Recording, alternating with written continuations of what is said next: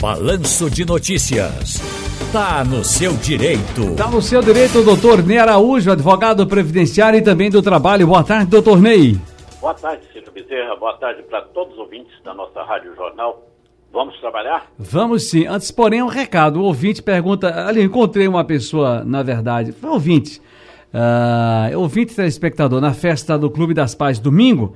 E aí disse assim: rapaz, e aí a festa do. Ney, ele não vai fazer uma prévia não? Eu disse, olha, o Brocalhau nunca fez prévia não, mas, ah, porque a gente ficou dois anos sem festa, diga ao. Ney que faça uma prévia, eu digo, eu vou dar o recado, dado o recado ao vivo em cores. Muito obrigado, vamos pensar nisso. Vamos e sim. vou te colocar nessa parada aí para ajudar a gente a, a raciocinar sobre essa possibilidade. Olha, sabe quem está aniversariando hoje, doutor Ney Araújo? Não. Hoje é a nossa querida Lurdinha Oliveira, grande cantora e uma voz linda, espetacular, sensacional. Lurdinha Oliveira, meu amor, um beijo para você, né, doutor Ney Araújo? Ô, gente de primeira qualidade e que nunca perdeu um blocalhão. É verdade. Beijo pra Lurdinha. Falar em festa, deixa eu ver aqui, porque hoje mandaram aqui. Chego, doutor Ney, chegou a hora do jabá, né? Eu- tô tomando esse horário pra gente falar aqui. Ah, não, porque deixa eu dar aqui o recado especial. Mandar um abraço às quatro da tarde, mais 53 minutos aqui na Rádio Jornal. É, a banda de. A banda Andrezinho do Pagode. Andrezinho do Pagode e os Caras de Pau. Andrezinho do Pagode e os Caras de Pau. Mandando um forte abraço aí pra Dona Conceição. Alô, Dona Conceição! Mora lá na rua Diadema, no Vasco da Gama, Zona Norte do Recife. Um beijo pra Dona Conceição, que é ouvinte da Rádio Jornal, telespectadora do Povo na TV às 7h20 da noite na TV Jornal. E tá aqui, olha, a banda do filho dela aqui é o Andrezinho do Pagode e os Cara de Pau. Um abraço aí pra vocês, meninos. Vamos trabalhar, doutor Ney? Vamos trabalhar. Paguei INSS por 12 anos e 10 meses. Há seis anos recebo BPC, LOAS. Quanto devo pagar para me aposentar? É, tem muita gente nessa situação, não é, Ciro? Eu já vi muitos, muitos casos. Bom, se pagou 12 anos e 10 meses, falta o quê? Faltam dois anos não é? e dois meses para completar o tempo mínimo para aposentadoria por idade. Não é? Então tem que ter a contribuição mínima de 15 anos.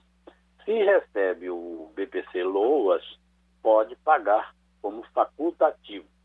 E aí deve pagar na alíquota de 11% e dá por mês R$ 133,32.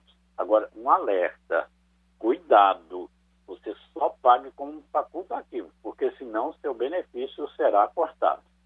É bom lembrar disso para ninguém ficar brincando e achar que tá tudo certo, né, doutor Ney?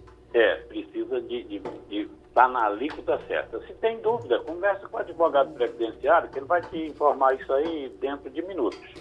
Doutor Ney, eu estou aqui com o Cláudio no nosso 991478520, que é o nosso WhatsApp. O Cláudio está no Jardim Atlântico em Olinda. Oi, Cláudio. Boa tarde, Ciro. Boa tarde, doutor Ney.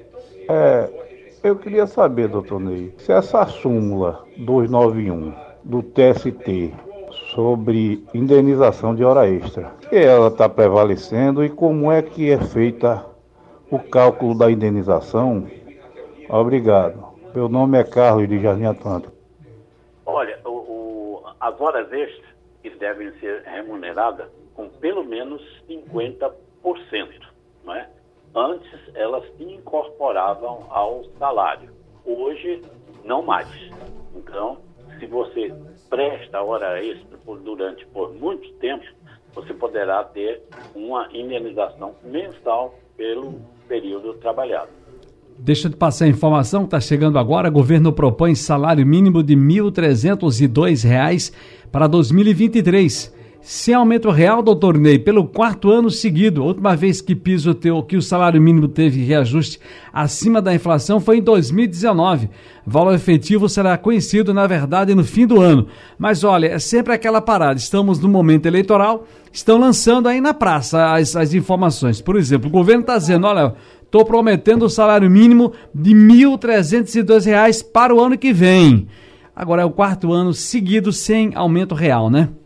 Bom, mesmo se tiver esse reajuste, será sem aumento real, filho, porque aquele aumento real que foi dado a partir de 2006 era justamente a correção do salário mínimo pelo INPC, que é o índice de MED, né, o Índice Nacional de Preços ao Consumidor. Então, por exemplo, o salário mínimo de 2023, ele será corrigido com o INPC de 1 de janeiro a 31 de dezembro de 2022. Então, enquanto não findar o ano, você não sabe exatamente de quanto será esse reajuste. Isso aí é apenas uma previsão, e pode ser para mais ou pode ser para menos. Por quê? Se a inflação baixar, esse valor aí vai ser menor.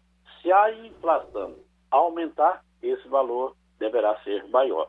Agora, era aplicado, não é? Até como você disse aí, há, há quatro anos atrás, além desse INPC, era aplicado o PIB, não é? Que é o índice do, do PIB.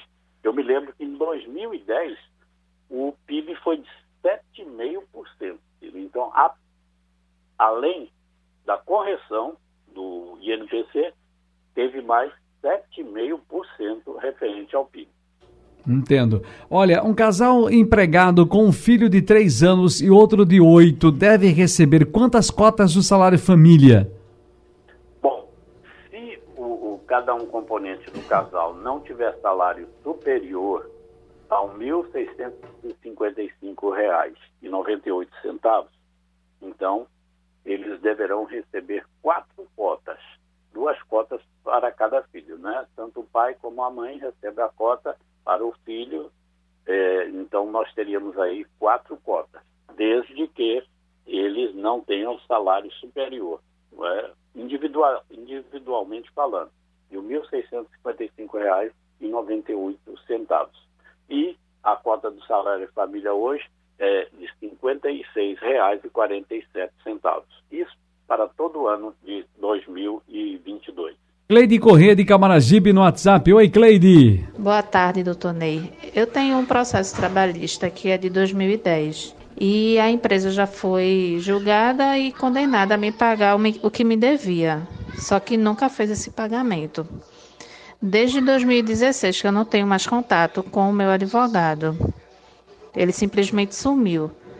Eu quero saber se eu posso trocar de advogado para ter acesso a esse processo novamente e se eu consigo assessoria jurídica de graça. Onde é que eu consigo esse serviço? Bem, é, neste caso aí da, da, da, sua reclamação, o que mais existe são processos que chegaram ao final, é, no julgamento. Foi até deferido a solicitação feita pelo empregado, no todo ou em parte. Agora, o problema está na execução, que não encontra bens da empresa, não encontra bens de sócios e acaba findando o processo sem pagamento. Quanto à assessoria jurídica, não é, você deve falar com o seu advogado, é, conversar com ele, dialogar para saber é, qual é a situação real do, do seu processo. Se a pendência é porque não encontram bens para pagamento, não é? e aí você vai conversar com ele e manifestar a sua vontade de continuar ou não. Doutor Ney Araújo, está no seu direito de hoje. Mais uma vez, muitíssimo obrigado e até a próxima. Até a próxima.